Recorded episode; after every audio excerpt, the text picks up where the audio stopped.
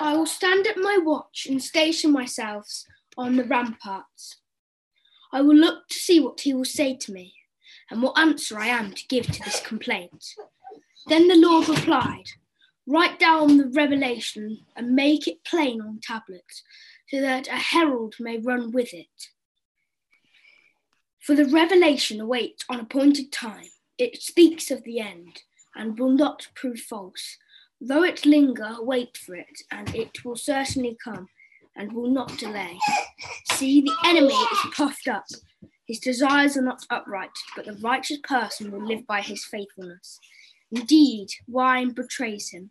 He is arrogant and never at rest, because he is as greedy as the grave. He gathers to himself all the nations and take captive all the peoples. Will not all of them taunt him with ridic- ridicule and scorn, saying, Woe to him who piles up stolen goods and makes himself wealthy by extortion? How long must this go on? Will not your creditors suddenly arise? Will they wake up and make you tremble? Then you will become their prey, because you have plundered so many nations. The peoples who are left to plunder will plunder you, for you have shed human blood. You have destroyed lands and cities and everyone in them. Woe to him who builds his house by unjust gain, setting his nest on high to escape the clutches of ruin. You have plotted the ruin of many peoples, shamming your own house and forfeiting your life. The stones of the wall, wall will cry out, and the beams of woodwork will echo it. Woe to him who builds a city with bloodshed and establishes a house, a town by injustice. Has not the Lord Almighty determined that the people's labour is only fuel for the fire, that the nations exhaust themselves for nothing? For the earth will be filled with knowledge of the glory of the Lord, as, the, as waters cover the seas. Woe to him who gives drink to his neighbours, pouring it from wineskin till they are drunk, so that he can gaze on their naked bodies. You will be filled with shame instead of glory. Now it is your turn. Drink and let your nakedness be exposed. The cup from the Lord's right hand is coming round to you, and disgrace will cover your glory. The violence you have done to Lebanon will overwhelm you, and your destruction of animals will terrify you. For you have shed human blood. You have destroyed lands and cities and everyone in them. Of what value is an idol carved by craftsmen? or an image that teaches lies. For one, of, for one who makes his trust in his own creation, he makes idols that cannot speak. Woe to him who says to wood, Come to life, or the lifeless stone, Wake up. Can it give guidance? It is covered with gold and silver. There is no breath in it. The Lord is in his holy temple. Let the earth be silent before him.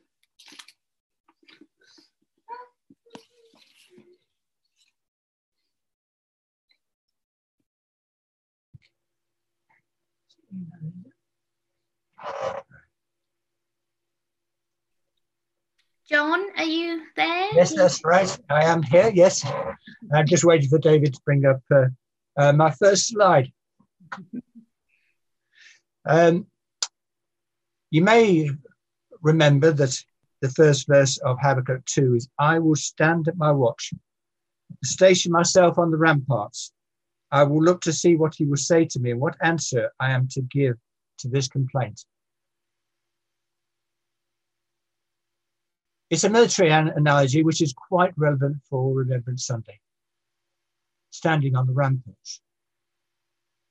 But Habakkuk is one who is standing and looking and, and picturing one who is seeing and asking God what um, God has to say to us. And I want us to do that as well today as we go through the uh, um, time of worship together. And particularly if we go to the two minute silence. If God is saying anything to you, please use the chat function uh, to uh, get there. Now, I hoped that I would see a different slide than what I have on the screen at the moment. It should be Habakkuk 2, 1, etc. Is something going wrong, David?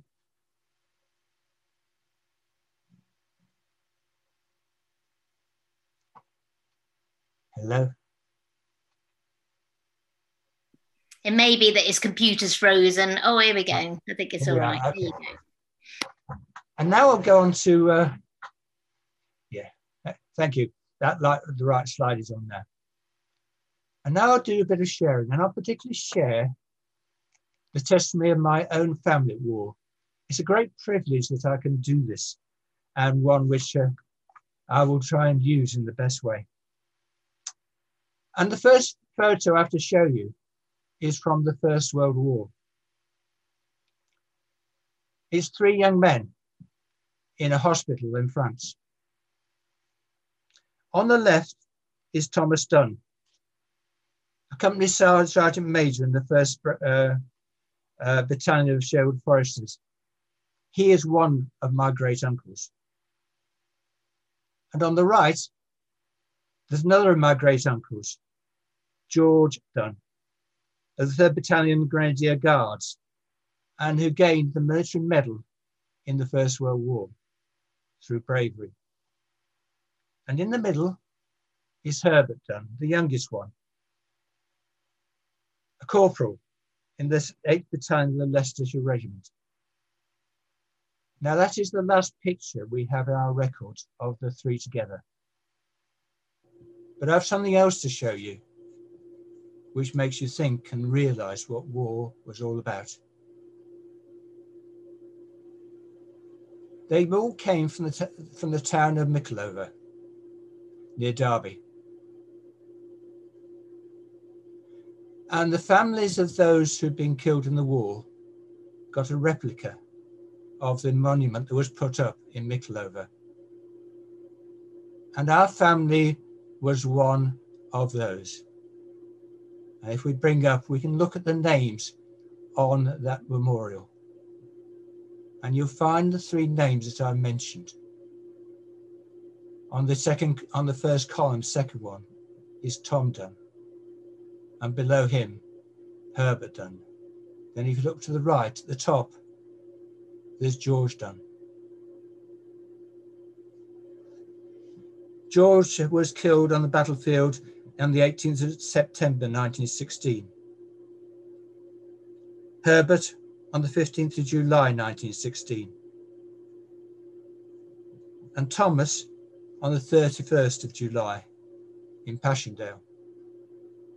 And you also find there four more people by name of Foster. They were those cousins. Our family suffered a great deal because of the First World War. People who went at the peak of their life to fight in the war and were killed who made the ultimate sacrifice. One was age 30, one was age 28, and one was age 24. We can now move on to the Second World War. And a very different person who didn't die in the Second World War. If he had have done, I wouldn't be here because that is a picture of Flight Lieutenant Tom Bradley, my father. And in fact, by the end of the war, he was uh, an acting wing commander. He would say he was never brave. And he was the sort of person you didn't disagree with. But in fact, I do disagree with him. He was an electrical engineer, although he was in the RAF, he wasn't a pilot. The one thing that he had to do was following D Day is get the power supplies working in France and as they moved into Germany as well. And the Germans had a bit of a nasty habit of booby trapping power supplies. So before he could get the power supplies working on an airfield or a town in France, they had to take out the booby trap. And all went well for all every occasion other than one. When he and the person with him realized that something was going badly wrong as they started to uh, work on the booby trap. He just got outside quick enough and had a concrete wall between him and the explosion that occurred. To me, he was a brave man. but he would always say he wasn't. And the reason was that he never wanted to glorify war. To him, war was the most terrible thing that could ever happen. Where we're asking people to kill, and where other people, our friends and our colleagues, are killed as well. And that's the reason that he felt that way about war and so strongly about war. Something which I've considered ever since. We're now going a bit more up to date. I've just got five minutes left. This person you probably met. Well, he's been to the odd carol service and various things at uh, um, Alton. He's my youngest son, Stephen. And he's sitting in the cockpit of a helicopter and Jonathan Hughes will be able to tell you what helicopter it is. We won't uh, bother with that at the moment. Stephen is not a pilot, even though he's sitting in a, a seat of, a, of an, a helicopter. He's an air traffic controller. And for four months, end of last year and beginning of this year, he was in the Falkland Islands. The Falkland Islands is a recent conflict, with relatively speaking insofar as some of us can remember it. And whilst he was there, he visited a particular site. You see on up there, it said the Atlantic Conveyor. This was a conveyor ship, which was part of the, uh, the Falklands uh, Task Force. Manned mainly by Merchant Navy and Royal Fleet Auxiliary people. It carried the helicopters, which the idea was would take the troops onto Falkland and take the Falkland Islands. But it was hit by an Exocet missile fired by a Super Étendard of the Argentinian Air Force. And 12 people perished in that. And that's a reminder, even within current conflicts, of war and of death and of sacrifice.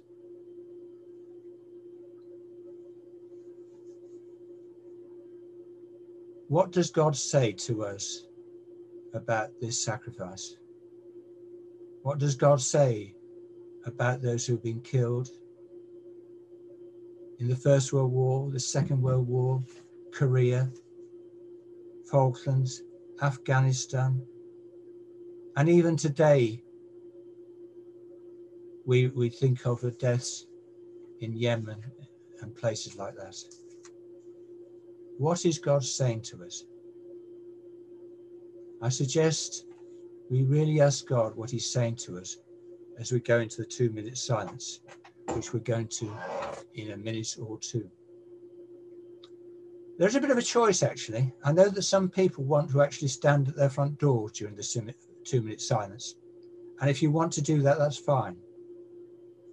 But if everything works technically, and I must admit I'm crossing a few uh, things at the moment, we're, we're going to go in a couple of minutes to the Cenotaph in London to hear the last post, to take part in the two minute silence with the people of the UK, to hear the Reveille, and then to come back and see more what God has to say to us. And as I say, use that time to ask, as Habakkuk um, also asked, Lord, speak to me as I stand on the ramparts. And although it's a couple of minutes before I was going to go over there, I think probably it would be a good idea, David, if we now proceed to the cenotaph in London.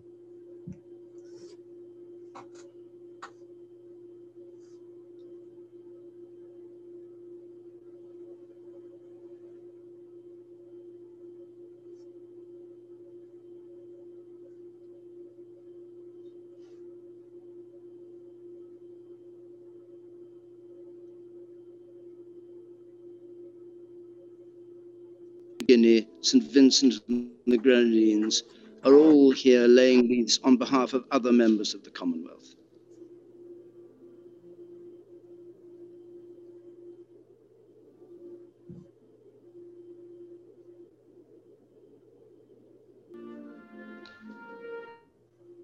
Priti Patel on the left, the Home Secretary, Norman Fowler, the Lord Speaker, and the Speaker of the House of Commons, Lindsay Hoyle,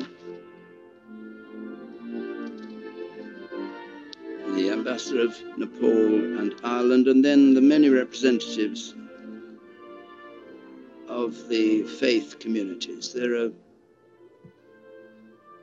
filing behind the balustrade there. There are 10 Christian denominations, and in addition to them, Jewish, Islamic, Hindu, Buddhist, Zoroastrian, Baha'i, Jains, Mormon, spiritualists, and humanists.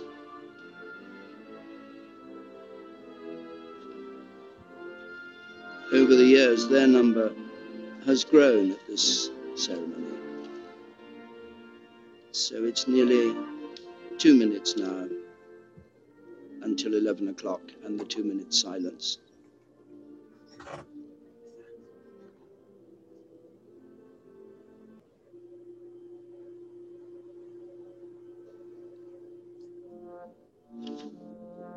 So, this is the scene this morning. How very different from what we're used to. Far apart, everybody's standing. But the politicians, led by the Prime Minister there,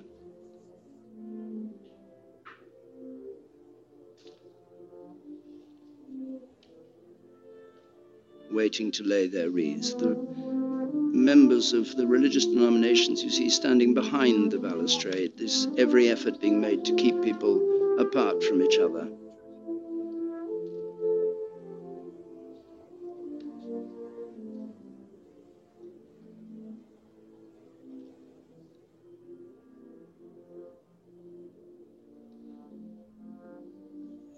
In a moment, the royal party who'll be laying wreaths at the cenotaph will come out onto Whitehall, led by the Prince of Wales, and the Queen will be watching from the balcony.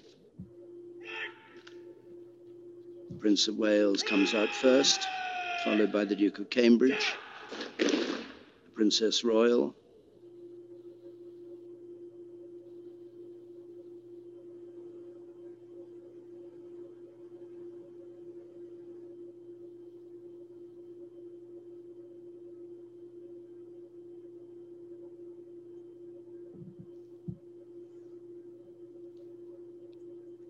Majesty the Queen, who watches from the balcony as members of the royal family take their place to the north of the cenotaph. Prince of Wales, who'll be laying the Queen's wreath on behalf of the whole nation. And so we wait for Big Ben to strike and the two minute silence at 11.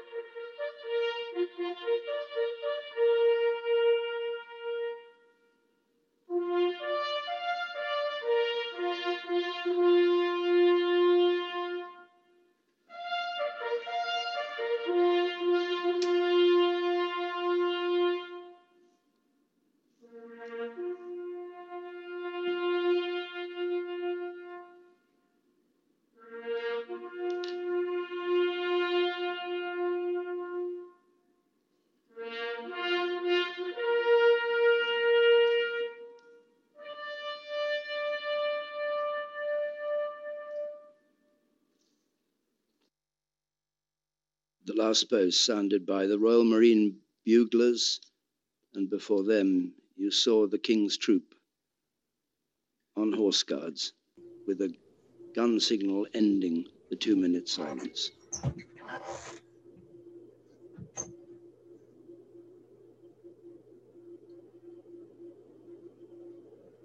I don't know whether you found that moving, but I certainly did. And uh, so we moved very quietly and gently into seeing what Habakkuk had to say to us, remembering what's gone before. We've already seen the idea of someone standing at the ramparts, looking at what is happening, just as we looked on the scenes at the cenotaph, and asking God, What do you have to say to us, Lord? Because as Neil mentioned last week, they had a lot to ask God about. They were besieged by the Assyrians, a brutal people. They were victims. And what do you have to say, God, to us who are victims? And we find in verse in chapter 2, which was read so well by Toby, and thank you, Toby, so much for that. This verse Will not all that them taunt him, that's the victims, with ridicule and scorn, saying, Woe to him who piles stolen goods and makes himself wealthy by extortion. How long must this go on? A common cry of victims, how long must this go on? And something you'll find in Revelation as well, written to a persecuted church. People asking God, How long? And what God is saying to them is that the people who are doing this to you, who are making you victims, I haven't forgotten. If I did, if God did not judge those, the victims will be left desolate. And the news is that judgment is something that comes because the victims of injustice in this world are crying out. And that's the situation that Habakkuk was addressing. In some ways, they're bringing judgment on themselves and the fact that evil was begetting evil. And as Neil mentioned last week, the Assyrians were overcome and defeated in battle, but by the Babylonians, who were maybe slightly better, but there wasn't much. Now, Habakkuk structures the Lord's response by going through five particular woes. Woes that the people were wanting because they wanted to be released from what they were suffering as victims. And the first woe was directed at the exploiters, who are painted as being arrogant, drunks, as being greedy and enslaving people and extorting people from money.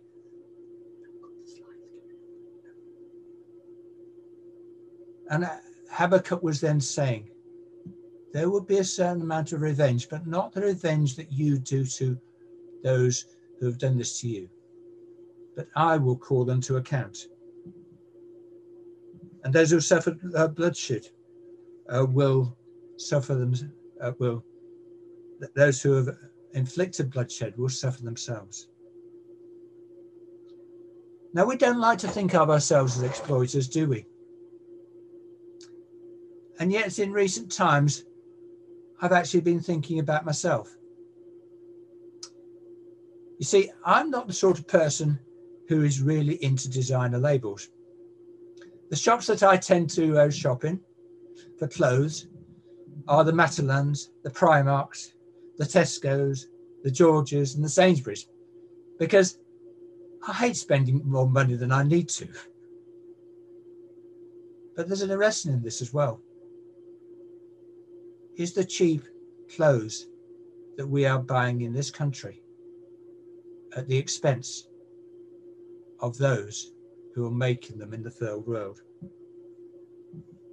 I have a friend called Rodney and his wife Anne, who were actually working in Bangladesh a few years ago, trying to ensure that inspections of working conditions were right, which companies in this country like Tesco and H&M and Matalan were requiring because they were conscious of that, of the exploitation there was. But uh, they said, unfortunately, that some people just uh, bought certificates rather than had proper inspections. And the fact is that our greed in the first world is not only responsible for those sort of conditions in the third world, it's also responsible for climate change. And going back to Bangladesh, most of it is totally flat. And therefore, even a small change in uh, uh, sea level due to global warming could have a major effect on those who live there, that more floods are likely to happen and more people are likely to lose their lives because of what we consume. The prophets were always careful to say that it ain't just the foreigners who are the problem, like the Assyrians and the Babylonians. They also pointed into the people of God themselves and saying to them, you need to address your own behavior. Otherwise, the woes that we speak about will come to you as well. The second woe you find in, in verse 9 of Habakkuk 2. And I have called them the empire builders. Those who build empires not because of hard work, but because of unjust gain. Wendy and I like going around various places owned by the National Trust and English Heritage. We haven't had much opportunity this summer. Pity, really, but never mind. But there's a lesson in many of those places you go around. Castles on the top of a hill, impregnable. But we're not standing um, upon, among impregnable castles. We're standing among ruins. And people built their empires put their trust in those castles on the hill. But ultimately, those castles, many of them were destroyed. Some by neglect, some by war, some because they fell into uh, dire financial straits and couldn't keep the places up. The empire builders had found judgment coming upon themselves. And Habakkuk speaks about people's lives being ruined because of Ham, uh, because of the empire builders. He talks about the very stones and the roof beams, shouting about the injustice that there is in this place. Of course, we also see empire builders in an expression that's used at work. And certainly when I was at work, there were people who would say, oh, he or she is an empire builder. In fact, I say he or she, it wasn't only the men. And who built their empires not just by working hard and doing all these good things, but actually making sure that their rivals, as they thought in business, suffered and lost their own empires.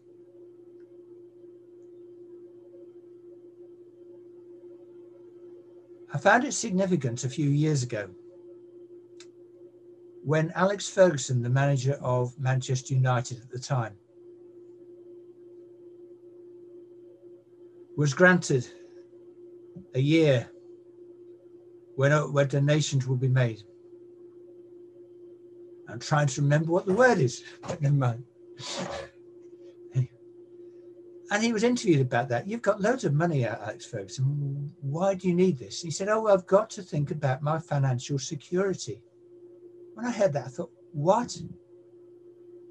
He has more than a year that I would ever need uh, in a lifetime. What does he mean about financial security? Financial security is not just a matter of being able to eat and drink. But staying in the status and with the standard of living that you've been used to. And that was an aspect of empire building. And because of that, people can suffer. The third woe is, uh, is the violent.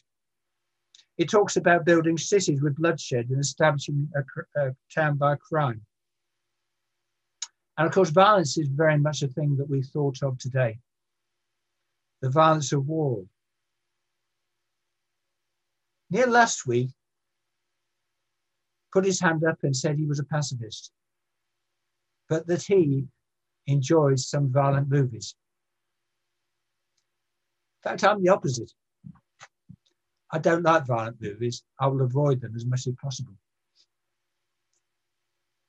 But I am also the person that believes that sometimes it is necessary to go to war.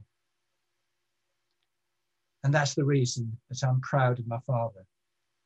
I'm proud of those three great uncles. And I'm proud of my own son who served in the armed forces. However, there is an aspect of just war, an aspect of war being the last resort, of doing all that we can, of ensuring in war that people who we're trying to rescue will actually be better off afterwards than before. Something which debatably has not happened in Iraq.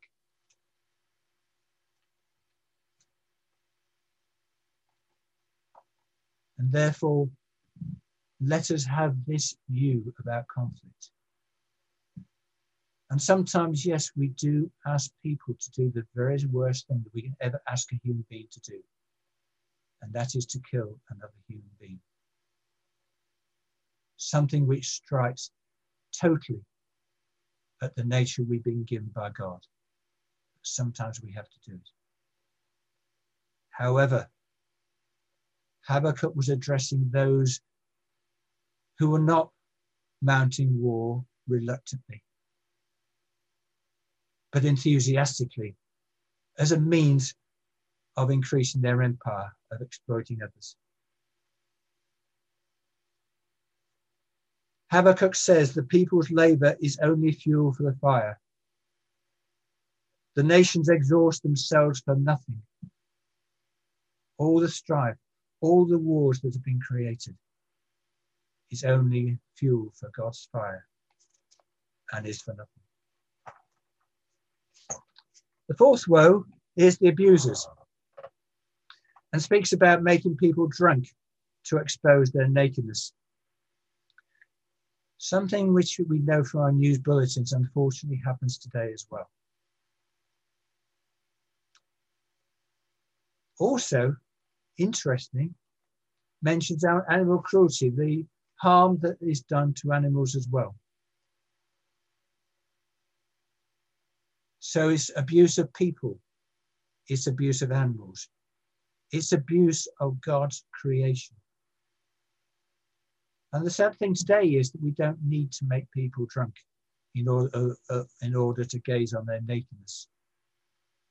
There are literally millions of pornographic websites, I understand, on the web.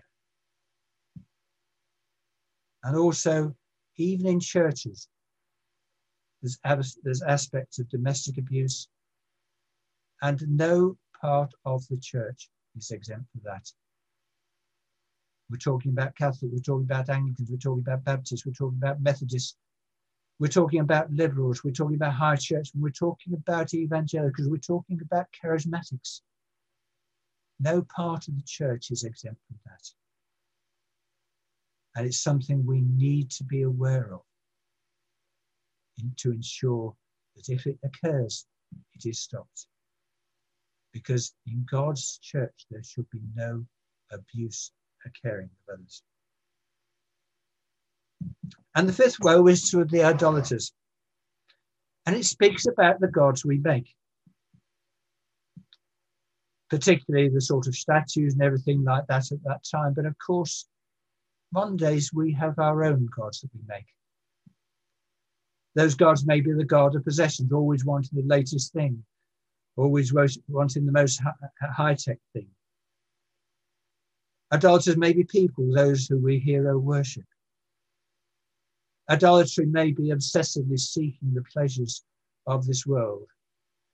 Things which in moderation are fine, but when we make it our obsession, they become idols in our sight.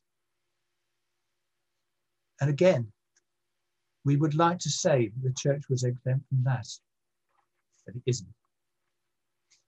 So that's a bit of a gloomy picture. In fact, it's a very gloomy picture. But in this particular passage, Habakkuk centers on three particular passages. The first is the righteous person will live by his or her faith. He calls us to be righteous. He calls us not just to uh, believe in him, although that's absolutely essential, but to live lives that are pleasing to him. To have a right relationship with him and a right relationship with others as well. And to live by the faith which he has given us which means we can live that righteous life. And it's not a thing which is impossible, it is a thing which is all too possible. And it's up to us to show our faith in Christ by believing, but also by following his commands. Secondly, Habakkuk says that the earth will be filled with the knowledge of the glory of the Lord as the waters cover the sea again, it's not just the glory of the Lord through the earth, but the knowledge. Habakkuk is looking to the time when God's glory will be so obvious that the whole of creation will recognize it. He was speaking to a people who were oppressed, who were victims, who were on the wrong side of everything that we've spoken about today. But they and everybody else would be released and everybody would know that God is present. Now, this hasn't happened yet, but God makes sure that this is a prophecy of the end time. And ultimately, God will ensure that all creation will know him.